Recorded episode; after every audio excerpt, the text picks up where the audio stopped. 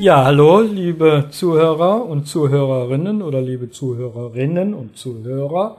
Im Rahmen der Gleichberechtigung will ich die Frauen zuerst nennen, damit sie gleicher sind als die Männer. Ähm, ja, heute möchte ich mit euch auch mal wieder was Simples, Einfaches, aber sehr Leckeres machen. Oder für euch und ihr macht das nach. Und zwar eine sehr edle und leckere Erbsencremesuppe aus Tiefkühlerbsen. Nicht diese getrockneten, wo man eine schöne Erbsensuppe aus der Gulaschkanone von macht, sondern die, die ihr kennt, als Beilage zum Schweinebraten oder zum Hühnerfrikassee. So, die Erbsen, die kochen wir natürlich vorher. Das habe ich vorgemacht, klar, weil so viel Spannendes ist dabei nicht, wenn der Erbse blubbert. Wasser aufsetzen, salzen und etwas Zucker in das Wasser und die Erbsen dann nach Anweisung kochen. Ich habe jetzt auf, ähm, was ist das, ich glaube fünfhundert Gramm oder siebenhundertfünfzig Gramm sind die Pakete ja. Sinnvollerweise verkocht man dann ein ganzes Paket, hat man vielleicht was für zwei Tage oder für Besuch. Ähm, habe ich ungefähr einen halben Liter Wasser genommen. Dann brauchen wir dazu etwas Gemüsebrühe. Ihr könnt auch Hühnerbrühe nehmen, wenn ihr die habt. Ansonsten habe ich eine klare Gemüse-Instant-Brühe. Nehmt nicht die billigste, die so stark nach Maggi schmeckt. Nehmt eine gute, milde. Dann haben wir dazu etwas äh, Butter und etwas Mehl für eine ganz feine, leichte Mehlschwitze. Wir brauchen etwas Milch, etwas Sahne, Salz und Pfeffer nochmal zum Abschmecken und als Clou von dem Ganzen einen äh, sogenannten Wermut oder Martini, den weißen. Der kommt da rein und wenn wir die Mehlschwitze ansetzen, brauchen wir noch fein gehackte Zwiebeln oder, was angenehmer schmeckt, sind Schalotten. Wenn ihr die nicht habt, nehmt ihr Zwiebeln. So. Das heißt, wir setzen einen Topf auf den Ofen, nachdem wir die Erbsen gekocht haben und abgegossen haben. Wir brauchen ein Messer, einen Topf, einen Schneebesen und einen Pürierstab, denn wir müssen die nachher pürieren. Also einen Topf auf dem Ofen, in den Butter oder etwas Margarine. Edler ist es mit Butter. Schmeckt natürlich auch schöner und feiner. Gibt es irgendeinen Vorteil für Margarine? Hm. Außer Leute, die sagen, ich möchte vegan leben. Ja, das ist vegan und ist was preiswerter und ja. Verbrennt nicht ganz so schnell wie die Butter. Aber ich glaube, der Vorteil bei der Butter ist einfach der Buttergeschmack, der etwas feinere Geschmack. Wir nehmen nicht viel, weil wir brauchen nur eine ganz leichte Mehlschwitze. Ähm, ich sag mal so dreißig, vierzig Gramm Butter und ein, zwei Esslöffel Mehl. So, dann nehmen wir die Zwiebel. Die Zwiebeln hacken in feine Würfel. Je feiner, desto schöner. Natürlich wird er nachher noch püriert, aber trotz alledem fein hacken. Die, ich habe jetzt, ähm, wenn ihr die normalen Haushaltszwiebeln nehmt, eine kleine, ich weiß jetzt sind immer so unterschiedlich Größe, das ist immer schwer zu sagen, aber eine normale Zwiebel oder drei, vier Schalotten für die Menge an Erbsen. So, dann rein in den Topf, der ja auf dem Ofen steht. Etwas angehen lassen. In der Zeit hole ich mal den Pürierstab. Ofen auf volle Hitze oder eher so? Erstmal auf volle Hitze den Ofen und dann nachher etwas reduzieren, damit das Mehl nicht verbrennt. Und hinterher dann wieder einmal aufkochen und dann simmern lassen. Wenn die einmal fertig ist, die Erbsen, die Suppe an sich ist relativ schnell zubereitet. ja, mit den ganzen Zutaten. Also wie gesagt, wenn ihr fertige Brühe habt, eine milde Hühnerbrühe, wenn ihr vielleicht einen Tag vorher irgendwas gemacht habt, ansonsten nehmt ihr die Instant-Brühe. Ne? So, lassen wir ein bisschen angehen. Müssen wir ein bisschen warten. Ist eine sehr schöne Suppe. Ähm, ja, als Vorspeise kann also wirklich auch für ein Festmahl mit ähm, ein bisschen Sahne oben drauf zum Beispiel. Ähm, was da reinpasst, sind feine Croutons hinterher beim Servieren. Sieht sehr schön aus, frische Petersilie ein bisschen drauf, auf die Sahne zum Beispiel, sehr lecker. Wie sieht es aus mit Schinken oder Speck? Kann man den zusammen mit den Zwiebeln schon anbraten? Ja, ich würde es nicht, ich würde es nicht machen, eher unüblich. Ist eine sehr milde, zarte Suppe und äh, wenn jemand Speck machen würde, würde ich die lieber so feine Speckstreifen anbraten, so ein Bacon, ganz feine Streifen schneiden und hinterher oben drauf, mhm. statt jetzt in der Suppe rein. Das würde ich machen. Oder auch Schinken ganz fein schneiden und lieber oben nachher über die Sahne oder auf die Suppe, wenn jemand nicht zu viel Sahne möchte, weil er vielleicht ein bisschen auf seine Figur achtet, ne? Dann äh, ist das besser. So, solange er kommt, der Ofen dauert ein bisschen länger. Wenn er kommt, dann kommt er aber gewaltig, aber bis dahin dauert es ein bisschen. Ja. Dann äh, nehmen wir schon mal das Mehl.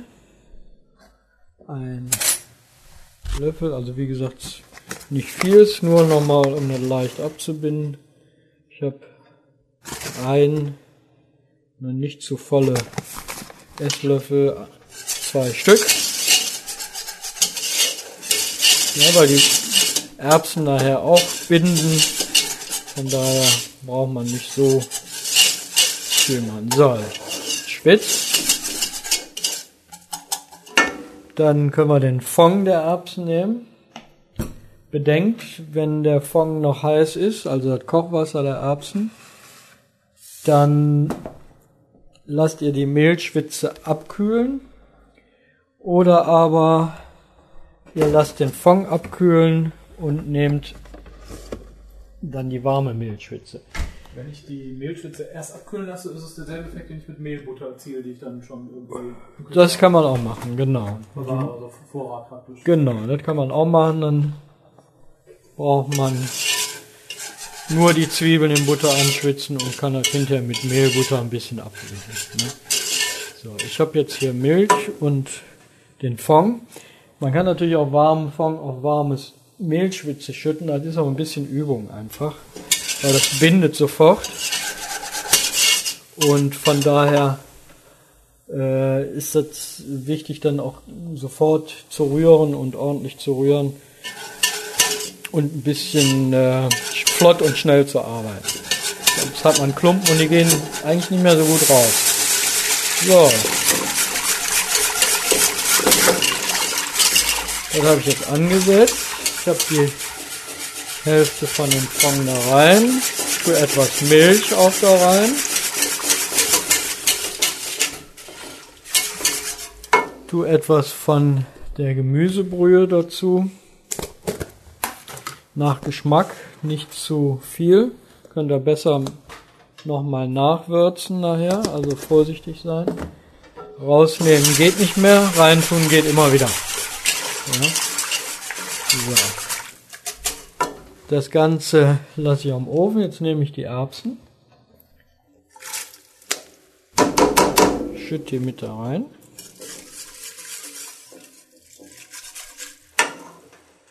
Ich habe jetzt noch den Rest Fond.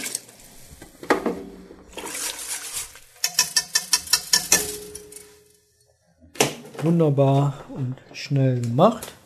Und es ist erstaunlich, wie gut schon allein Zwiebeln mit ein bisschen Salz und Butter riechen. Ne? Ja, das ist, kann man jeden mit hinterm Ofen locken. Nein, vor den Ofen, aber kann man jeden vom Sofa locken. So, während es jetzt hier noch am Ofen ist und vor sich hin köchelt, habe ich den Pürierstab aber schon mal angeschlossen und fange an zu pürieren. Und dann kriegt er eine wunderbare Frühlingsfarbe. Passt super zu Ostern. Sieht aus wie ein Osternnest.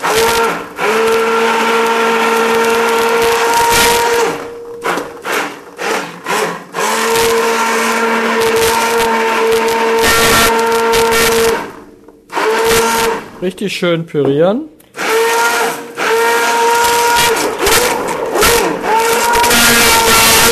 Boah, hört sich an wie ein Rasenmäher. Sieht auch ein bisschen aus wie ein Rasen, jetzt sehr ja. frisch und sehr grün. Ja, wunderbar. Ne? Die Akustik hier ist auch ein bisschen durch die große Metallhaube. So, währenddessen kocht das ja weiter. Dann nehme ich ein bisschen Sahne. Also es ist wirklich ein paar Minuten. Ne? Temperatur habe ich noch nicht reduziert, weil das ging jetzt zwar recht flott. Sehr angenehm. Dann etwas flüssige Sahne. Also für den, der jetzt auf seine Figur achtet, der kann dann ruhig auch drauf verzichten. Wie sieht das theoretisch mit Creme Fraiche oder sowas aus? Kann man auch drunter tun. Hinterher nochmal ähm, mit, mit dem Mixer dann nochmal durch, dann wird die noch schaumiger. Also schaumiger. Also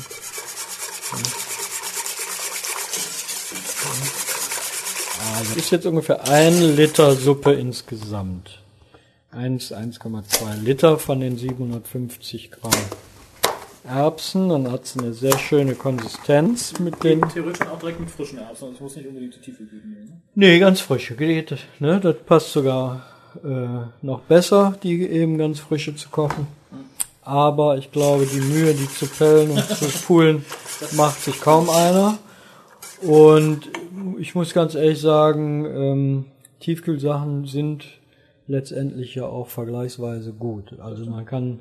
Ich kann jetzt äh, mit ruhigem Gewissen sagen, die Sachen werden vom Feld innen verarbeitet, schockgefroren und die sind oft frischer als die, die man auf dem Markt kriegt. Ne? Das stimmt allerdings. Ne? So, während das jetzt hier so ein bisschen vor sich hin köchelt, hole ich schon mal hier den Wermut. Ihr könnt die Marke eures Vertrauens nehmen. Das ist, ähm, da ich den Alkohol nicht so trinke, muss ich sagen, gehe ich nur nach dem Geschmack und oft, ähm, also nach dem Probieren, ne, die Wirkung, die dürfte bei allen gleich sein, wenn da fünfzehn Umdrehungen draufsteht. Ne? äh, dann müsst ihr ausprobieren. Wenn ihr natürlich jetzt einen Martini zu Hause habt, dann nehmt ihr einen Martini, und wenn ihr einen Don Giovanni habt, dann nehmt ihr einen Don Giovanni. So, ne? Also Wermut muss draufstehen. Und da dann, also ich tue dann, sagen wir mal, schon einen guten Schluck rein, mindestens drei Pintchen Menge auf diese eins Komma zwei Liter. Und damit kann man das nochmal richtig abschmecken. Das Ganze muss jetzt einfach einmal richtig durchkochen. Und damit die Bindung auch kommt. Und vom Geschmack her, wenn ihr vorher die Erbsen gut gewürzt habt, also mit ein bisschen Salz, Pfeffer und ruhig Zucker ins Kochwasser. Ähm, mit einem Teelöffelchen nachher der klaren Brühe, Milch, Sahne und dem Wermut. Viel mehr braucht ihr eigentlich gar nicht dran haben. Und das ist eine schöne, einfache, preiswerte Suppe, die aber auf einem guten Menü, also auf einem gut gedeckten Tisch und zu einem guten Menü immer passt. Ne? Also das ist, ist auf jeden Fall simpel und toll und schmeckt allemal besser als jede Tütensuppe, die ihr euch in irgendeiner Form irgendwo besorgt. Und ich glaube, die Leute, die sonst mit Erbsensuppe nicht viel anfangen können, ist genau. ein Versuch wert, weil es schmeckt ganz anders als Omas Erbseneintopf. Genau, genau. Mein, mein Mitbewohner, sage ich, mein Hausnachbar, passt besser, ist ein absoluter Erbsensuppengegner, aber damit kann ich ihn immer an den Tisch locken. Er hat die einmal probiert und seitdem ist er da ganz begeistert von und ähm, hat eigentlich ähm, ja, seine Meinung über Erbsen damit etwas geändert. Ja, Ihr lasst die jetzt nur einmal kurz durchkochen.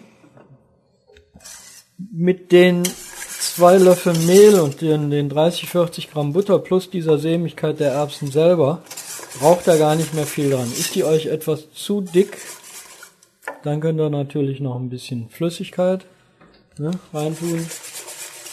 Ist die euch zu dünn, dann nehmt ein bisschen Mehlbutter. Aber durch diese Erbsen wird die eigentlich nicht zu dünn. Die soll ja auch nicht so dick pampig sein. Nein, die soll nicht pampig sein. Wenn ihr jetzt äh, die besonders schaumig habt, wenn ihr jetzt gekocht habt, geht ihr nochmal mit dem Pürierstab durch und tut die nochmal so richtig schön schaumig aufschlagen und dann sofort servieren. Wie gesagt, ein bisschen Sprühsahne und frische Petersilie oder ein paar Croutons oder wer möchte, ganz feine Streifen von gekochten Schinken oder geröstetem Bacon kann man dazu auch essen. Ja, ich hoffe, das ist eine simple Sache, die euch Spaß macht. Schnell gemacht, ihr habt das jetzt mitgekriegt, Viertelstunde ist das fertig. Das längste ist eigentlich dann die, die Erbsen nochmal aus dem Tiefkühlzustand in den gekochten Zustand zu bringen. Der Rest ist relativ schnell und einfach und zügig zu machen. Ja, überrascht jemanden damit, ihr werdet Freunde damit gewinnen. Und ich wünsche euch einen guten Appetit und gutes Gelingen. Und äh, ja, bis zum nächsten Mal. Meldet euch mal, wie euch sowas gefällt.